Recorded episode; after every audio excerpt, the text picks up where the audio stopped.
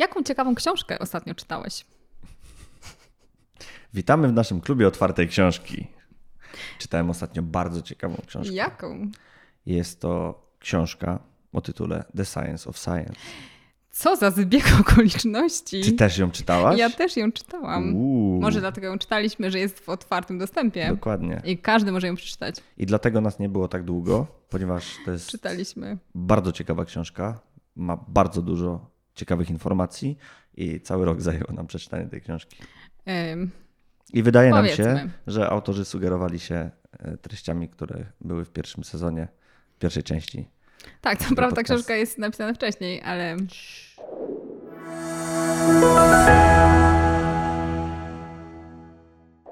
Dzisiejszy odcinek mm, będzie mieć charakter, ym, może nie recenzji, bo już powiedzieliśmy, że nam się bardzo, podoba Bardzo ta podobała, książka, tak. więc taki spoiler. Ym, ale opowiemy trochę o tej książce, Mhm.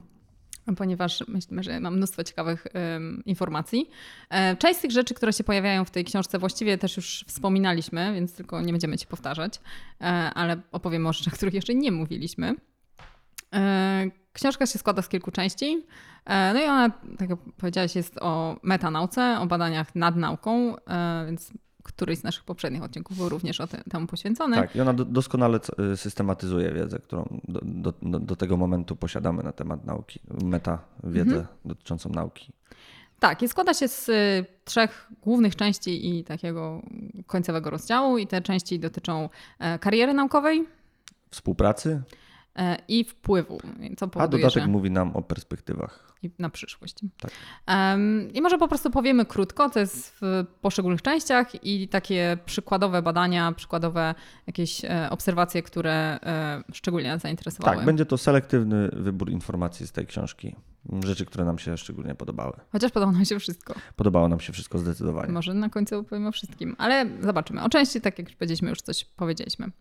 Em, No dobra, kariera. Kariera. E, tak, pierwsza część jest poświęcona e, karierze, czyli temu, co powoduje, że czy jesteśmy w stanie na przykład odkryć takie czynniki, które powodują, że jedni naukowcy, naukowczynie mają mm, bardziej, że tak powiem, bogate kariery e, niż inni. E, I na przykład takie pytanie, które być może każdy sobie z nas zadaje, to jest, czy produktywność się e, wiąże z wpływem naukowym. Tak? I tu można, nie podają kilka przykładów naukowców, e, które prawdopodobnie wszyscy z nas em, słyszeli, albo wielu z nas słyszało. I możemy teraz zrobić taki quiz, możesz zgadnąć, nie patrząc na nasze notatki, ile artykułów opublikował Darwin. Hmm. No ja niestety to już wiem. I może... czy opublikował więcej, czy mniej niż Mendel. I czy opublikował na przykład najwięcej artykułów Kurde, ja jednak mogłem, je- jeżeli miałaś mi zadawać takie pytanie, to mogłem tej książki jednak nie czytać. Albo mogłeś mi nie mówić Dobrze, półtorej to- godziny temu o tym. Natomiast e, To teraz możemy, zdradzimy to po prostu To możemy teraz, możemy się, mogą teraz słuchacze się zastanowić. właśnie. Nasza pauza. Pauza. Ile No artykułów? Dobrze, no więc Darwin opublikował 119 artykułów. To całkiem dużo. Peter Higgs opublikował, laureat Nobla, opublikował 25 fizyki. artykułów. E, Prawdopodobnie jeden z autorów największej liczby artykułów, e, czyli Paul Erdos, e, matematyk, opublikował 1475 artykuły. I Mendel, o którym wszyscy słyszeliśmy, opublikował tylko 7 artykułów. No co po, jakby przynajmniej w takiej pierwszej refleksji pokazuje, że liczba artykułów nie musi być skorelowana z wpływem na dziedzinę albo wpływem w ogóle na naukę. Pytanie, czy mm, mimo tego, że w tych na przykład pojedynczych przypadkach niekoniecznie jest, e, to czy w takim uśrednieniu e, w większej grupie naukowców, jeśli patrzymy tak na to, czy jest skorelowana. Więc tym się również autorzy tej książki zajmują. E, Co się wiąże z produktywnością i jakie na przykład jaki jest rozkład produktywności. To były bardzo ciekawa, ciekawe statystyki, bo na przykład takie analizy, które oni cytują, pokazują, że średnio e, badacze publikują dwa artykuły rocznie. Ale po pierwsze, oczywiście są różne różnice między dyscyplinami, a po drugie, w tym akurat kontekście średnia może nie być najlepszą, e, najlepszym wskaźnikiem em, że tak powiem, całej populacji. Dlaczego? Dlaczego? Właśnie, są takie ciekawe badania, które ja musiałam kilka razy sprawdzać, bo nie bardzo mi się chciało wierzyć, że tak jest, ale wierzymy autorom, że tak jest.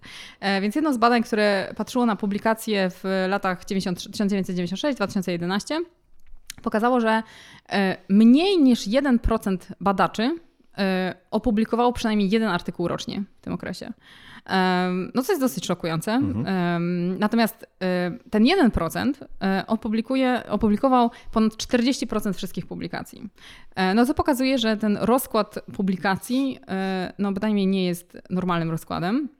Także mamy jakąś małą podgrupę e, naukowców, naukowczyń, którzy publikują i produkują e, o wiele większy jakby procent artykułów, które, e, z którymi się zapoznajemy. Więc to było dla mnie dosyć interesujące.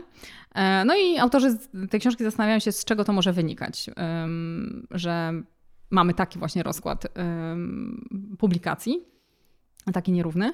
E, jeden z takich modeli, które oni przywołują, który się wydaje interesujący i przynajmniej w części adekwatny, e, to jest taki model e, Shockleya, który mówi, że po prostu, żeby napisać artykuł i opublikować artykuł, to trzeba przejść z sukcesem przez szereg różnych kroków, tak? Czyli trzeba mieć pomysł, e, trzeba mieć zasoby, żeby ten pomysł realizować, trzeba mieć umiejętności, żeby e, ten pomysł wprowadzić w życie, trzeba umieć rozpoznać, że ok, uzyskaliśmy wyniki, które są na tyle ciekawe, e, że może się ktoś nimi zainteresuje i tak dalej, i tak dalej. Więc tych kroków jest sporo e, i niespełnienie któregokolwiek z tych kroków no, powoduje, że artykuł nie powstanie. Tak, czyli uwaga, podajemy teraz przepis na opublikowanie artykułu, czyli tak. tak recenzenci ich nienawidzą. Otu, otóż podają właśnie przepis na opublikowanie artykułu. Prosty przepis. Prosty przepis. Trzeba mieć świetny pomysł. Tak.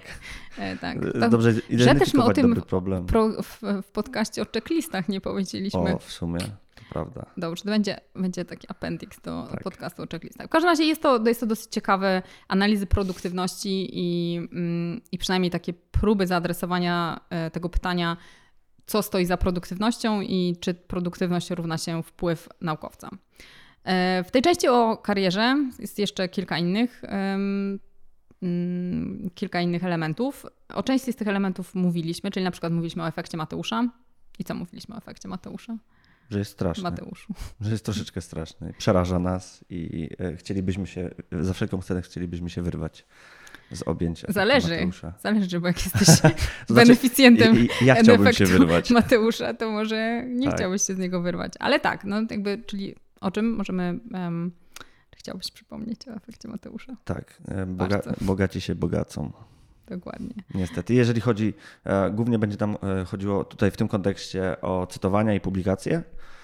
Natomiast to będzie istotne, bo okazuje się, że efekt Mateusza, zresztą za chwilę będę prawdopodobnie o tym mówił, efekt Mateusza, e, on jest aplikowalny na wielu płaszczyznach. I tutaj akurat jeżeli e, dyskutujemy o karierze, no to ilość artykułów i cytowania tych artykułów, tak jak powiedziałem mm, takim sloganem bogaci się obogacą, to znaczy jeżeli jesteśmy w danej dyscyplinie uznanymi naukowcami, to jesteśmy częściej cytowani i pewnie będziemy więcej publikowali, chociaż głównie tu o cytowania chodzi.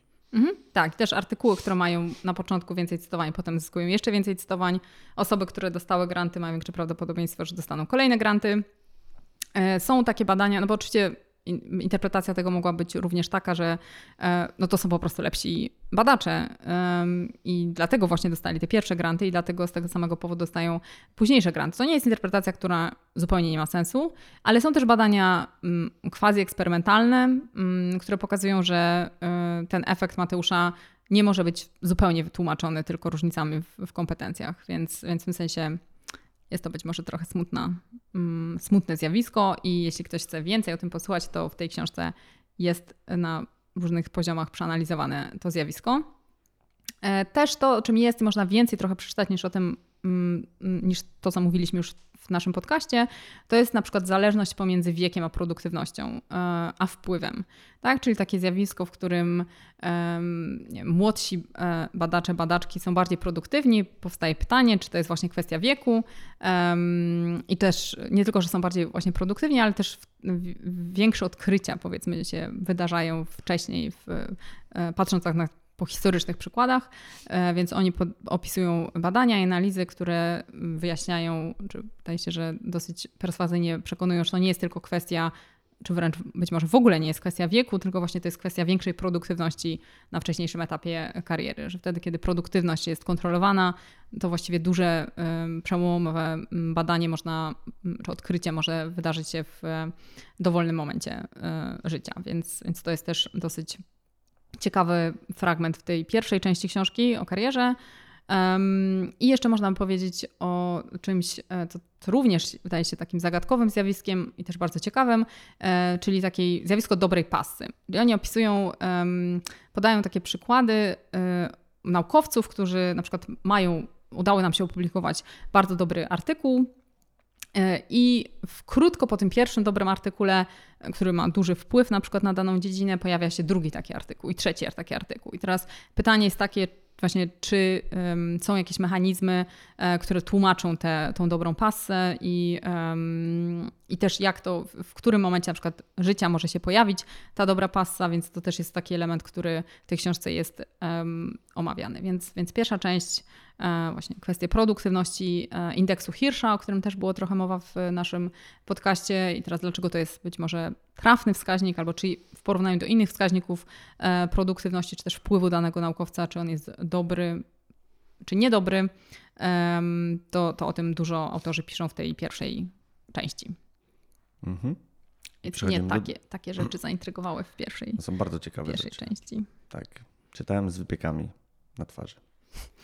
Ale wiem, że również zainteresowała druga część, która tak. jest poświęcona współpracy. Tak, bo okazuje się, to znaczy możemy faktycznie, jak dyskutujemy sobie o nauce, możemy na różnych poziomach w tej chwili dyskutować. To znaczy, oczywiście wiemy, że nauka to jest przedsięwzięcie kolektywne, no ale warto spoglądać na pojedynczych naukowców i badać różne, e, to znaczy na, na, na poziomie indywidualnego naukowca e, opisywać różne efekty.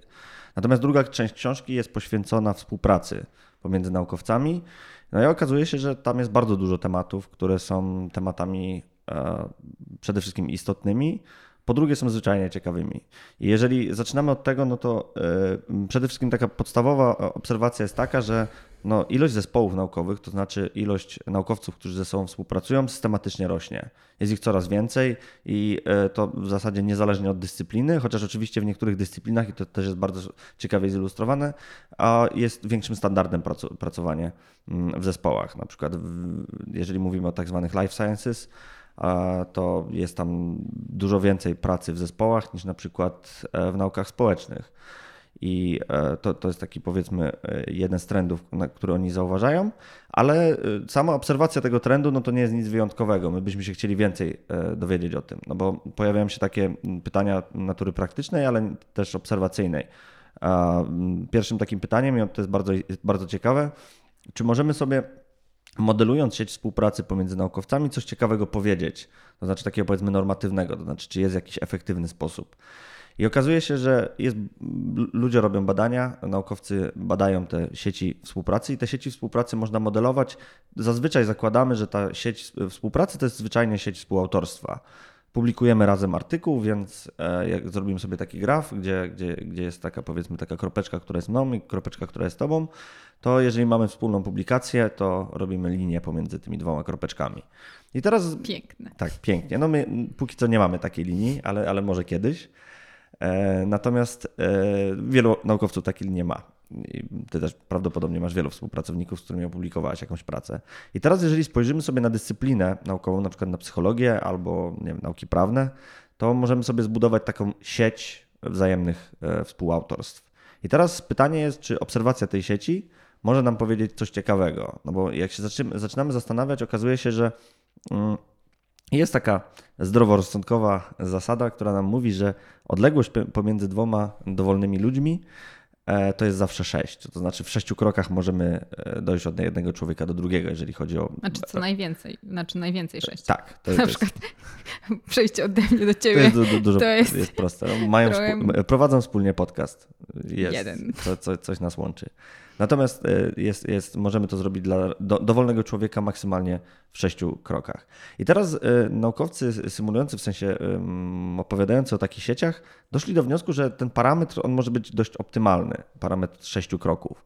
I teraz dlaczego? No bo jeżeli się zastanowimy, to jeżeli mamy, y, dysku, dyskutujemy sobie, po, ponieważ jak zobaczymy sobie taką sieć współ, współautorstwa, to te sieci, ona nie jest jednorodna. To znaczy nie jest tak, że jest równo rozłożone, ile osób publikuje w sensie osoby publikujące wspólnie, tylko oczywiście robią nam się w zależności od takich powiedzmy subdyscyplin naukowych czy tematów w danej społeczności badawczej, robią nam się takie małe, e, takie małe grupki, gdzie cytujemy się częściej. Co nie jest niczym złym oczywiście. Natomiast w sytuacji, kiedy ten parametr. Poczekaj, tylko mhm. dopytam. Cytujemy się, czy współpracujemy? O, przepraszam, współpracujemy, mhm. tak, jasne.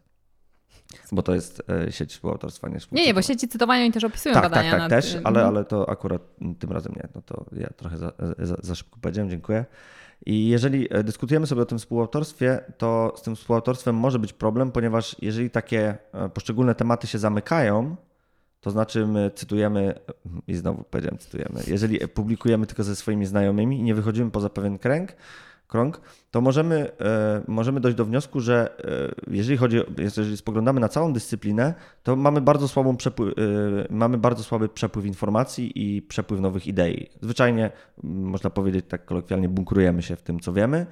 I, a jak wiemy, to pewien powiew świeżości to jest coś dobrego dla nauki. To znaczy wprowadzenie kogoś, kto ma zupełnie inne spojrzenie na dany problem. Zresztą historia nauki uczy nam, na, na, nas tego, że a często jeżeli ktoś się pojawiał na przykład związany z inną dyscypliną albo robiący w ramach danej dyscypliny coś zupełnie innego, wnosił pewien, pewne nowe spojrzenie na, na, na, na, na problem i okazywało się, że coś takiego może e, bardzo pomóc e, w kontynuowaniu, w sensie e, w kontynuowaniu współpracy i w rozwiązywaniu danych problemów. Więc to, to jest bardzo ciekawa E, bardzo ciekawa analiza i z tych sieci, bo to jest taka najprostsza, coś, co, taka najprostsza rzecz, którą możemy zrobić, ale nie tylko, bo jeżeli e, tutaj druga rzecz akurat to, to, to jest to jest powiedzmy taki, taka myśl na boku, bo nie jest to wprost opisane e, w artykule, ale coś możemy tak bardzo podobnie robić, jeżeli robimy sieci współcytowań, a nawet sieci zainteresowań badawczych e, naukowców. To znaczy, jeżeli, przy, zresztą robione są takie analizy, ostatnio mój znajomy publikował w bioetyce, e, jeżeli chodzi o analizę słów kluczowych, i szukał głównych obszarów zainteresowań, przez co mógł zdefiniować dyscyplinę poprzez od, odpowiedź na to. Więc analiza sieci ogólnie jest dostępna w nauce i to się pojawia. Akurat w tym kontekście analiza współautorstwa jest tym, co interesuje, ponieważ mówimy o współpracy pomiędzy naukowcami, więc niekoniecznie zajmujemy się jakąś dyscypliną. Więc to, to, to, to jest szczególnie interesujące. Myślę, później e, e, kolejną rzeczą, już od razu, od razu przejdę, bo to jest coś, co absolutnie chyba skradło moje serce, jak ten drugi rozdział czytałem. To jest coś, co jest bezpośrednio związane z efektem Mateusza. To jest w jaki sposób, e, w jaki sposób, e, w jaki sposób otrzymujemy pewne, e, w sensie w jaki sposób rozdysponowane są zasługi w nauce. No coś, co oni nazywają credit allocation. I możemy się zastanowić teraz, czy, no oczywiście pamiętając o efekcie Mateusza, jak powinien wyglądać? Jedno z pytań jest, czy możemy sobie zrobić algorytm, który będzie nam mówił, jak oceniać naukowców?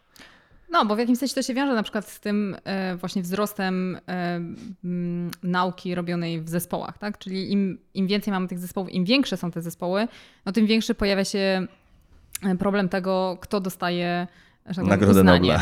Dokładnie, kto dostanie Nagrodę Nobla, ale też może coś, co bardziej nas szeregowych y, tutaj badaczy interesuje, e, kto dostanie uznanie. Czyli możemy sobie wyobrazić taką sytuację, w której mamy doktoranta bądź doktorantkę, e, e, który opublikował artykuł, jest pierwszą autorką tego artykułu, ale jej nie wiem, opiekunem bądź opiekunką jest znany badacz na przykład.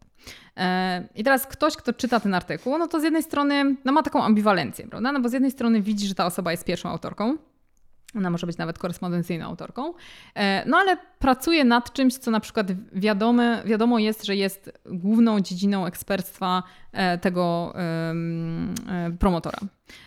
No więc można sobie pomyśleć, no może to jest, może to był pomysł tej osoby, tej pierwszej autorki, tej doktorantki, ale być może to był pomysł, który był pomysłem jej promotora, bo ta osoba już dawno, dawno pracuje nad tym tematem, I ta osoba po prostu, ta pierwsza autorka wykonała właściwie ten, ten projekt, ale no i oczywiście za to też należy się jakieś uznanie, no ale to nie jest takie uznanie za pracę kreatywną i za pracę oryginalną. Więc pytanie, kiedy będąc tą pierwszą no, autorką, mamy nadzieję na to, że to nam zostanie przypisane, zostaną przypisane zasługi.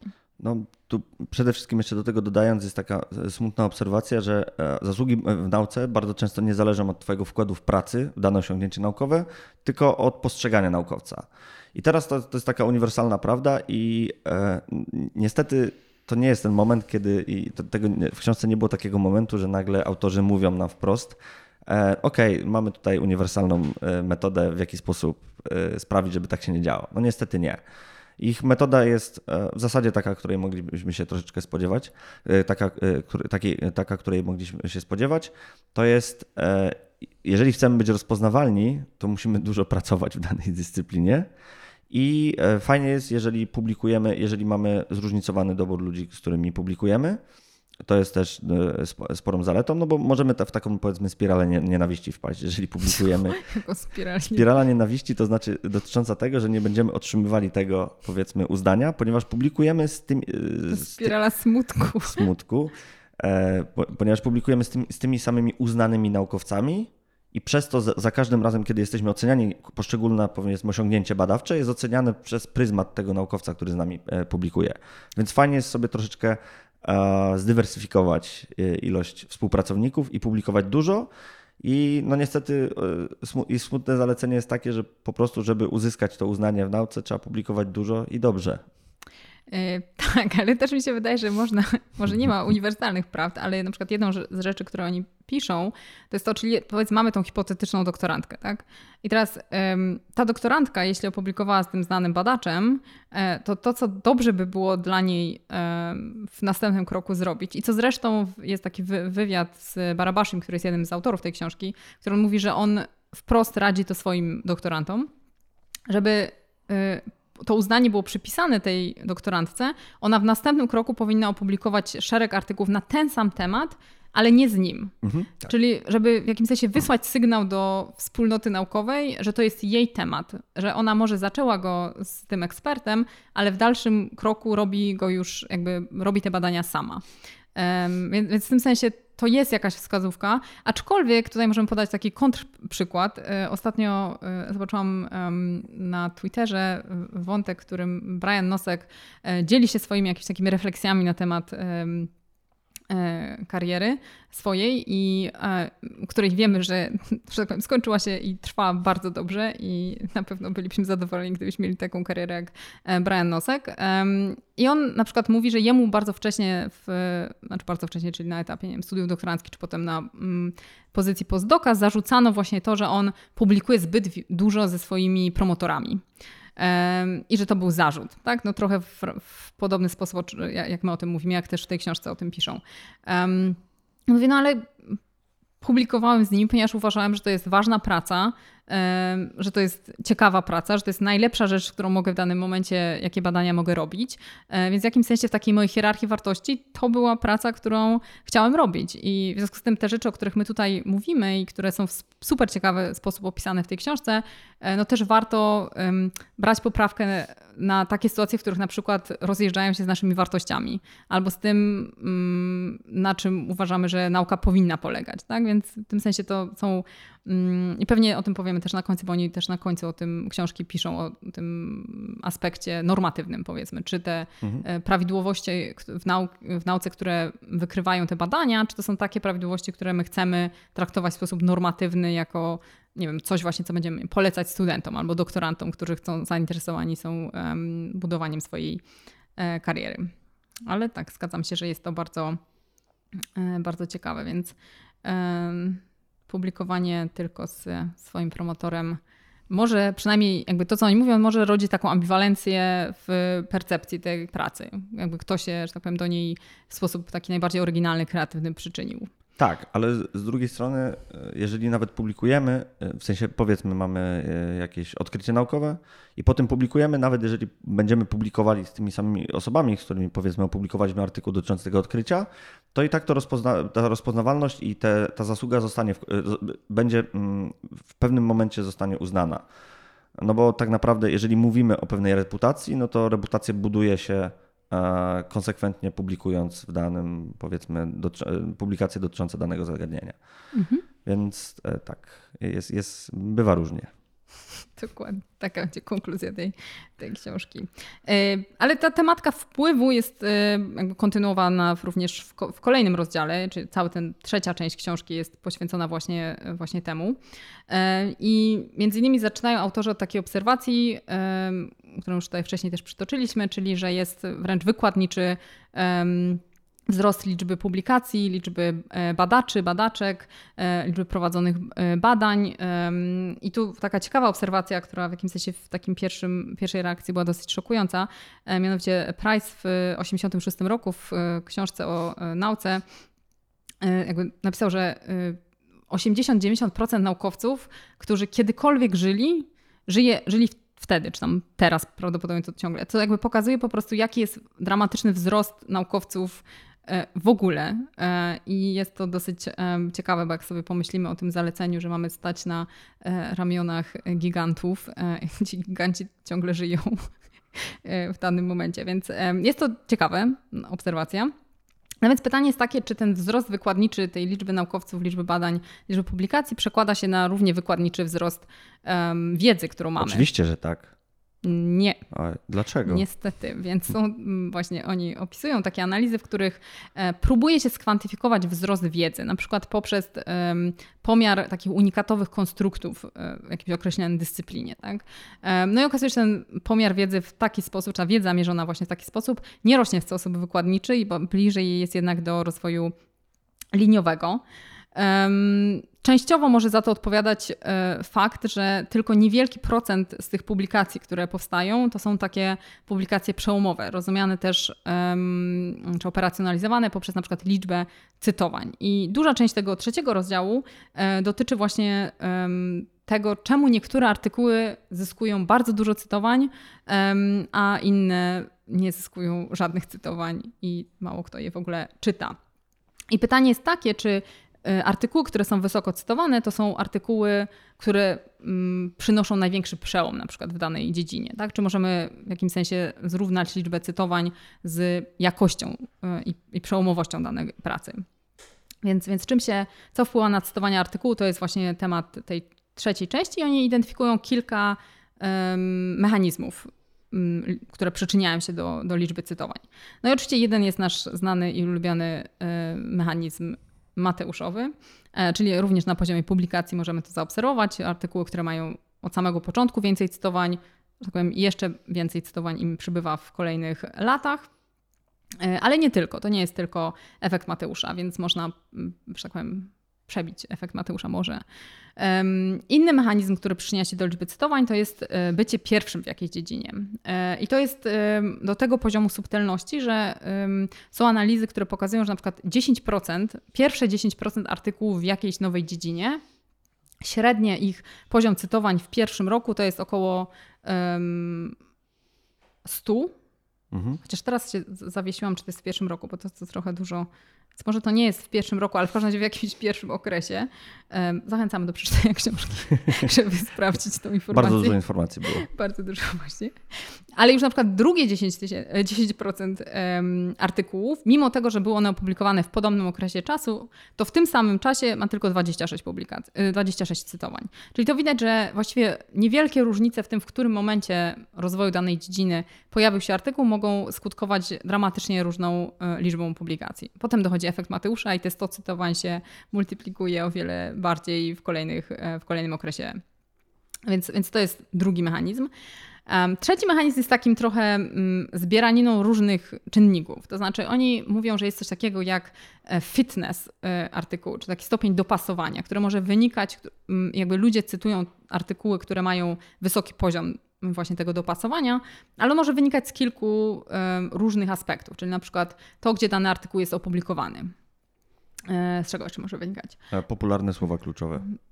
Też, albo bardzo duże. Możemy się śmiać z tego, ale jeżeli słowa kluczowe są dobrane i, i powiedzmy tam Ty... kombinacja trzech e, wyszukuje nas albo dobry tytuł, no to jeżeli wyskakujemy w wyszukiwarce artykułów naukowych wysoko, to jest wyższe mhm. prawdopodobieństwo, że będziemy cytowani. Dokładnie, ale też na przykład rodzaj, y, rodzaj artykułu, czyli artykuły przeglądowe mają generalnie wyższy poziom cytowań niż artykuły. Um, Bo nikomu się nie chce cytować y, oryginalnych źródeł. Dokładnie, dokładnie. Um, ale to, co oni jakby y, jakiś taki um, ważniejszy, powiedzmy, czynnik, który może decydować o tym, czy artykuł jest cytowany, czy nie, to jest taki balans pomiędzy nowością i znajomością. Teraz o co chodzi? Z jednej strony mogłoby się wydawać, że no, cytujemy i, i jakby najbardziej przełomowe artykuły i prace to są takie, które są najbardziej nowe. Czy tak jest? Tak. Tak naprawdę wiem, że nie. E, nie jest tak. To jest w jakimś sensie może smutne, mm, trochę, e, ponieważ okazuje się, że żeby docenić artykuł, to musimy przynajmniej trochę z niego zrozumieć. Czyli on musi mieć jakieś powiązania z naszą wiedzą jako odbiorców, którą już mamy. Em, Więc są takie właśnie analizy, które próbują kwantyfikować ten stopień nowości w artykule. Em, I te artykuły, y, i te, te analizy pokazują, że musi być odpowiednia, że tak powiem, doza tej znajomości również w artykule, żeby on m- mógł, że tak powiem, jego podróż po cytowaniach była su- sukcesem. E, I to też może tłumaczyć, dlaczego na przykład interdyscyplinarne e, projekty e, często nie odnoszą sukcesu w tym sensie, że na przykład mm, nie uzyskują finansowania e, bądź nie są szczególnie wysoko cytowane, mimo tego, że mają bardzo wysoki poziom nowości. E, No ale właśnie dlatego, że one e, są tak trudniejsze w odbiorze, przez to, że one mogą być obce dla ludzi z każdej z tych dwóch dziedzin, czy tam większej ilości e, dziedzin. Em, Więc to jest, to jest to dopasowanie to jest kolejny czynnik. E, No i pytanie, czy chcemy trafić do mediów? Tak. Tak, Oczywiście, że chcemy. Z naszym Oczywiście. artykułem naukowym. z naszym artykułem. No Tak. właśnie. Chcemy, żeby jakaś popularna rubryka opisała. Na przykład, czy badania. chciałbyś, żeby New York Times opisał Twoje badania? Bardzo bym chciał. No właśnie, pytanie takie, czy, czy, czy to ci się przysłuży i co badania na to? Badania na to, że Tak, ponieważ Mówią- moje badanie trafi pod strzechy. Wszyscy będą wiedzieli. Dokładnie. Więc są takie analizy, y, o które autorzy właśnie w tej książce też, też opisują, które po pierwsze pokazują, że mm, artykuły, y, to było konkretnie analizy na artykułach opublikowanych w New England Journal of Medicine, że artykuły, które były opisane w New York Timesie, miały w pierwszym roku, o i to jest, to jest ta, ta, część, w której mówimy o pierwszym roku, więc tam to prawdopodobnie nie było w pierwszym roku. E, Ale te artykuły opublikowane w pierwszym, e, w, o, których, o których opowiedział e, New York Times, w pierwszym roku miały o 73% więcej cytowań niż artykuły, które nie były wybrane przez New York Times. Ale oczywiście naszym krytycznym słuchaczom i słuchaczkom nasuwa się jaka interpretacja? Pauza. Głos, głos spoza. Głos poza. Może się nasuwać na przykład takie bardzo trafna e, interpretacja, że być może New York Times nie jest głupi i wybiera do raportowania artykuły, które są po prostu lepsze. Więc te lepsze artykuły nie, po pierwsze trafiają do New York Timesa, ale też ludzie chętnie je cytują, bo widzą, że to są bardzo dobre artykuły. I to byłaby bardzo trafna uwaga, Ale o której również pomyśleli autorzy tego artykułu i co oni zrobili. Okazuje się, że w 1978 roku y, w New York, Timesie był strajk. I w czasie tego strajku e, pracownicy pracowali tak jak zwykle, to znaczy wybierali artykuły z New England Journal of Medicine do opisania, opisywali je, ale ich nie publikowali. Co oznacza, że wiemy, jakie artykuły redaktorzy New York Timesa uznali za warte opisania, ale publiczność popularna, że tak powiem, odbiorcy New York Timesa nigdy się o tych badaniach nie dowiedzieli. I okazuje się, że wtedy, gdy porównano poziom cytowań tych artykułów wybranych w tym okresie strajku z artykułami niewybranymi, żadna, żadnej, że tak powiem, przewagi w cytowaniach nie było.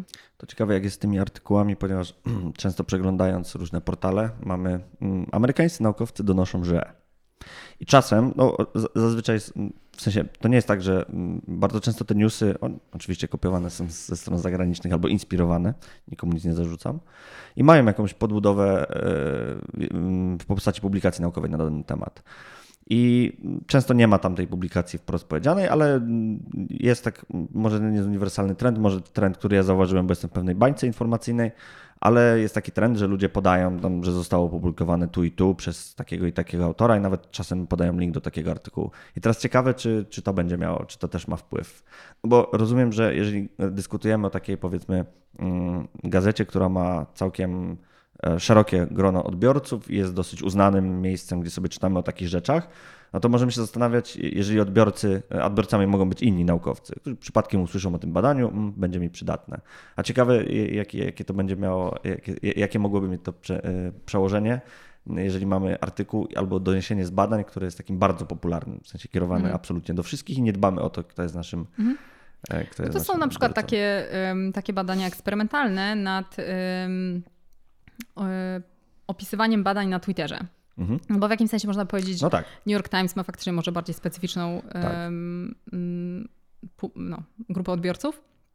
Ale Twitter już trafia do większej grupy, Mhm. e, więc tam był taki eksperyment. Może nie wiem, czy to jest w tej książce opisane, czy ja to po prostu gdzie indziej czytałam, ale e, też okazało się, że artykuły, o których na Twitterze określono tam konto, e, chyba właśnie jakieś czasopisma publikowało, e, to potem miało więcej cytowań. Tak, ale to ma duży sens, no bo... Ciekawe, czy potem zrobili jakąś rekompensatę dla tych, którzy nie byli na Twitterze. Tak. Na Facebooku ich wtedy dali. Na Facebooku. E, Ale to ma duży sens, no bo e, tak jak e, sami budujemy sobie tą bańkę Twitterową i w zależności od tego, jakie konta lubisz, taka, taka ci się buduje, no to na przykład to, co ja mam na Twitterze, to są głównie, ja sobie profilowałem Twittera w praktycznie w 100% pod naukę i ja mam w zasadzie tylko doniesienia naukowe, więc i takie, które są powiedzmy mnie interesują, m, czy się znam, czy nie znam się na tym, ale w jakiś sposób mi są bliskie, więc Mhm. to znowu m, ten target audience może być taka, że to są faktycznie naukowcy, Mhm. więc to, to ma, ma to dużo sensu, jak tak powiedzmy zdroworozsądkowo o tym myślę.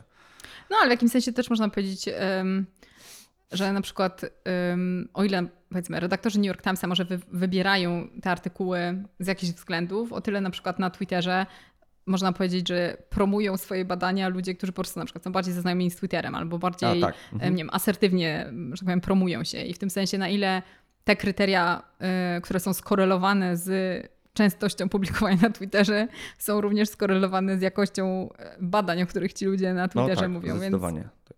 Czy możemy tak, kolejne pytanie, czy możemy ograć system? Em, no, no, Mieć znaczy, kon, tak. konto, konto na Twitterze i oznaczać tam określone osoby. I one na pewno będą cytowały. no, to ty możesz zainicjować Nie, taki nie, nie, nie, eksperyment. nie. E, Dobrze, to ostatnia rzecz z, tego, z tej części o wpływie, która mi się też wydała bardzo ciekawa i która właściwie zaczyna się z takiej, takiej em, hipotetycznej sytuacji. Zadam ci to pytanie Uff. i, i możesz się zastanowić, jak byś odpowiedział na to pytanie.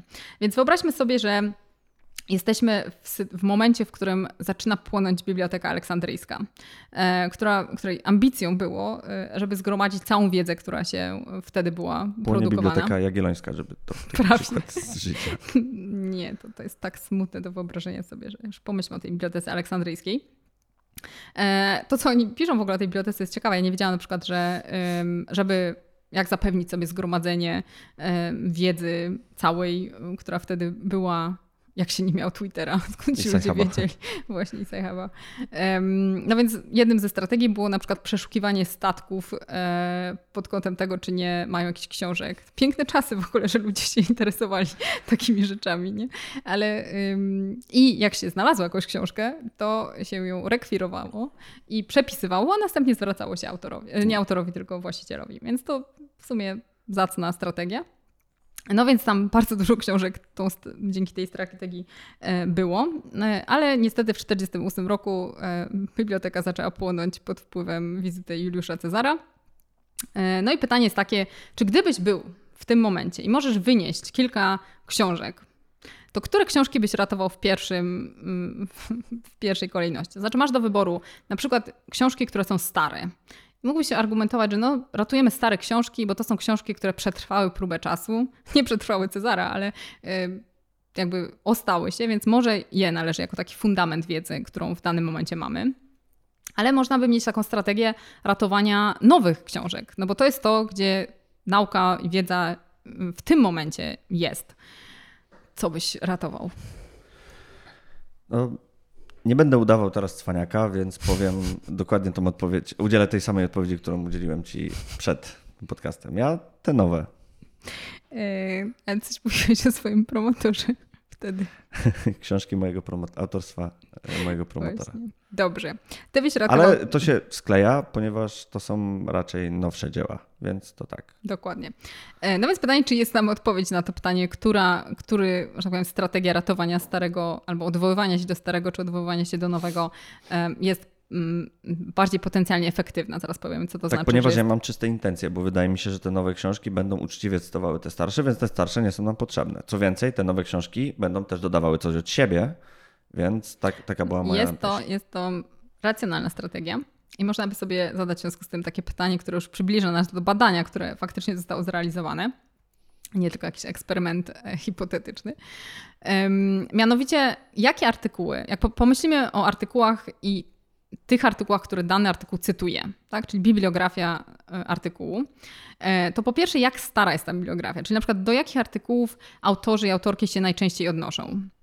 I to już jest pierwsza smutna wiadomość. Mianowicie takie badanie, które przyjrzało się tym cytowaniom, okazuje, pokazało, że najczęściej ludzie cytują artykuły mniej więcej sprzed dwóch, trzech lat. Czyli jakby okres przydatności artykułu jest dosyć krótki e, i po dwóch, trzech latach spada, znaczy nie spada, bo to nie, nie jest do końca to samo, ale to, co cytujemy, to jest stosunkowo nowe. Pytanie, czy to jest dobra strategia? Czy jeśli właśnie cytujemy najnowsze artykuły, to czy um, szansa, że nasz artykuł będzie przełomowy, e, jeśli bazujemy na takiej wiedzy, która jest właśnie ostatnią wiedzą, jest e, największa? Oczywiście, że tak, ponieważ tamci cytowali sprzed dwóch lat i tak dalej, i tak dalej. Dochodzimy do oryginalnych badań. Do Platona i Arystotelesa Już Platon i Arystoteles. Arystoteles cytowali tylko tych sprzed tak. dwóch lat. No więc nie do końca. Więc na czym polegało to badanie? Więc po pierwsze można by wyobrazić sobie takie cztery typy artykułów. Jeden artykuł to jest taki właśnie artykuł, który cytuje tylko najnowszą literaturę. Czyli niedawna, niedawne daty i mała wariancja w tych, e, w tych datach. Drugi artykuł to jest taki vintage'owy artykuł. Taki artykuł, który cytuje stare tylko Platona badania, i Arystotelesa. tylko Platona i Arystotelesa i może tam jeszcze trochę mała wariancja, stare cytowania. Trzeci rodzaj artykułu to jest artykuł, taki miks z przewagą nowych artykułów, ale też duża wariancja, czyli zdarzają się te stare artykuły. E, I czwarty, który jest taki, powiedzmy, trochę starych, trochę nowych, właściwie nieważne. Taki symetrysta. Taki, taki symetrysta, dokładnie. E, I to, co jest ciekawe, to to, że jak potem popatrzono na artykuły, które właśnie wpadają w te cztery kategorie, które z nich po kilku latach mają największy wpływ, to ani vintage'owe, ani te zupełnie stuprocentowo nowe e, cytowania e, nie są, nie, nie są tymi artykułami o największym wpływie. Czyli największy wpływ jest wtedy, kiedy jest trochę starego i trochę nowego. Symetryści. Nie, właśnie nie symetryści, nie? bo symetryści okay. mają jakby w równym stopniu, a, że tak powiem, z różnych um, okresów, a największy impact mają artykuły, które cytują bardzo dużo nowych artykułów, ale też jest duża wariancja, czyli oni też sięgają po te stare stare badania. Czyli prawie symetryści. Prawie symetryści, nie do końca symetryści. E, no oczywiście jest to badanie w jakimś sensie korelacyjne, mhm. więc, więc jakby ciężko powiedzieć, czy teraz jak po prostu zmodyfikujemy swoją bibliografię, to już będzie od tego samego się zrobi impact y, wysoki. No ale to sugeruje, że, że powiedzmy bardziej kreatywne i bardziej oryginalne idee powstają gdzieś na styku starych idei i nowych artykułów, a samo tylko zagłębienie się w tą najnowszą literaturę może nas um, nie pchnąć aż tak bardzo do przodu. Taka historia. Jak ci się podoba ta bardzo historia? Bardzo dobra historia, bardzo mi się podoba. I wciąż mi jest przykro, że to wszystko spłynęło. Chyba nie wszystko, ale dużo. Nie, nie dużo, tak, to prawda. Dobrze, więc popatrzyliśmy w przeszłość. A teraz popatrzmy, a teraz popatrzmy w, przyszłość. w przyszłość. Co nas czeka? Dokładnie, co nas czeka. Nie wiem, co nas czeka. Ale ja czy wiem. książka wie? Ale książka wie. Książka, książka ma trochę, trochę, pomysłów, szczęśliwie. Tak. Chociaż ten rozdział był najkrótszy. Tak, był mm, do, dość krótki. E, no, dla mnie na przykład, co było interesujące z tej ostatniej części, to no, było tam mm, zadane pytanie, czy e, jak duży, albo może nie czy, tylko jak duży wpływ na nasze badania będzie miała automatyzacja pewnych zadań. Mhm. Czy kiedyś dojdziemy do takiego momentu, że e, algorytm albo sztuczne, sztuczni agenci będą robili za nas badania?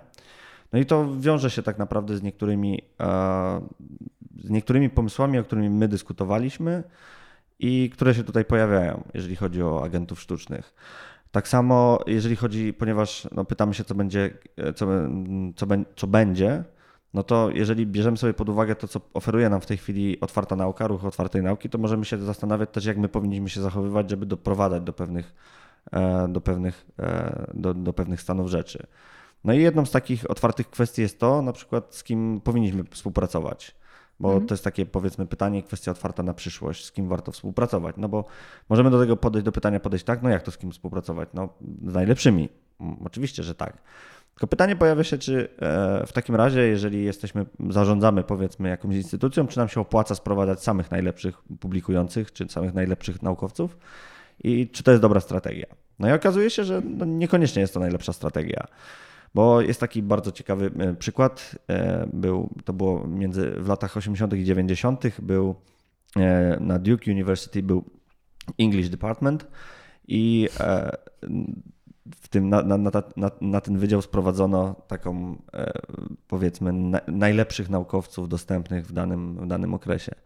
I początkowo to bardzo dobrze działało. To znaczy, faktycznie nie dość, że ci ludzie publikowali bardzo dobrze, to jeszcze bardzo dużo od siebie dawali, wprowadzali do tego życia akademickiego i pozaakademickiego. Byli osobami, które napędzały ten cały mechanizm nauki.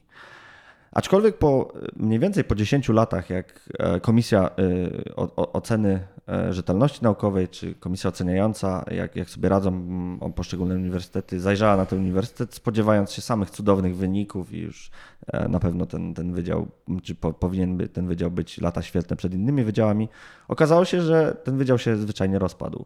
Część ludzi odeszło, a, I to, to, były, to nie były jednostkowe przykłady ludzi, którzy rezygnowali y, z uprawiania nauki w tym miejscu, ale cały skład i ci najlepsi naukowcy zamiast dalej napędzać tą naukę, zwyczajnie przestali to robić wspólnie. Więc możemy się zastanawiać i jest tam bardzo, mm, bardzo ciekawe kilka analiz cytowanych dotyczących tego, jak powinien wyglądać taki zespół badawczy. I e, odpowiedź jest znowu taka, e, oczywiście powinniśmy współpracować z dobrymi badaczami, bo to samo się ciśnie, ale to powiedzmy ten taki zespół badawczy powinien być zbudowany zarówno z ludzi, którzy mają już e, usta taką ustaloną i mocną, silną pozycję, są dobrymi naukowcami, ale też z, ludźmi, z ludzi, którzy dopiero zaczynają. I to jest taka oczywista obserwacja, ale to jest bardzo ciekawe, że to jest dość dobrze obudowane teorią i różnymi badaniami i obserwacjami tego, jak to życie naukowe, mm, jak to życie naukowe e, wygląda. Co więcej, no tu zastanawiamy się, czy powinniśmy mieć, czy powinniśmy mieć team złożony z najlepszych naukowców. I jeszcze jedno pytanie, czy jak bardzo zdywersyfikowany powinniśmy mieć team? Bo okazuje się, że y, są dosyć ciekawe analizy, to znaczy analizy korelacyjne związane z tym, jak e, zróżnicowanie zespołu, czy zróżnicowanie zespołu wpływa na na przykład na impact factor publikacji, które wychodzą od tego zespołu i na cytowania. I. No właśnie, bo mhm. tylko właśnie w tym kontekście można by powiedzieć, i może kiedyś będzie jakiś osobny odcinek na ten temat, że trwają takie dyskusje, na ile na przykład nacisk na uwzględnianie takich kwestii właśnie zróżnicowania, jakiejś tam diversity e, w mm, zespole, na ile to oznacza poświęcenie jakości. Także jest jakiś taki przetarg między tym, czy jesteśmy, e, stawiamy na doskonałość naukową, czy stawiamy na zróżnicowanie takie właśnie wiem, ze względu na wiem, różne e, wiem, kategorie grupowe. E, no i oni tutaj wydaje się mają takie dane, które przeciwstawiają się takiej wizji przetargu. Tak, bo z badań, to znaczy po przeanalizowaniu tam bardzo dużej puli artykułów wychodzi, że zespoły, w sensie jeżeli mamy zespół, który jest, jest zróżnicowany etnicznie, to średnio otrzymuje od 5 do 10% więcej cytowań taki, taki artykuł. I oczywiście, e, i aha, co, co, co jest jeszcze ciekawe, to zróżnicowanie, jeżeli przeanalizujemy sobie więcej takich, e, ponieważ no, różnicujemy, możemy różnicować zespoły pod, pod różnymi względami, to zróżnicowanie etniczne najlepiej koreluje z cytowaniami, z ilością cytowań.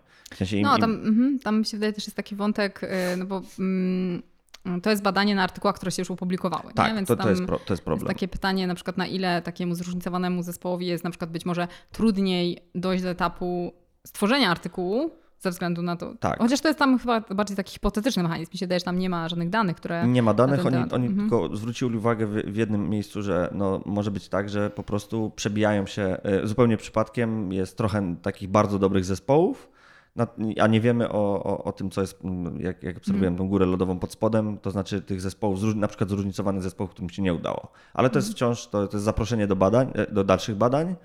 Natomiast no, mamy, ma, mamy, taki, e, e, mamy taki, e, taką informację i możemy się też zastanawiać, bo e, możemy sobie teraz budować takie powiedzmy ad hoc wyjaśnienia do tego, dlaczego tak się dzieje. No i niektórzy mogą powiedzieć, że jeżeli mamy zróżnicowany zespół, to może a przepływ idei jest dużo lepszy w takim zespole, bo jesteśmy otwarci na mhm. powiedzmy nowe pomysły i więcej o tym dyskutujemy. I oczywiście no, w tej chwili no, nie mamy danych, które nam będą mówiły, że tak dokładnie jest. Możemy sobie tak tworzyć takie hipotezy i takie narracje, może któraś nas bardziej będzie przekonywała, ale na, na pewno to jest dobry moment, żeby e, zastanowić się głębiej nad tym. Mhm.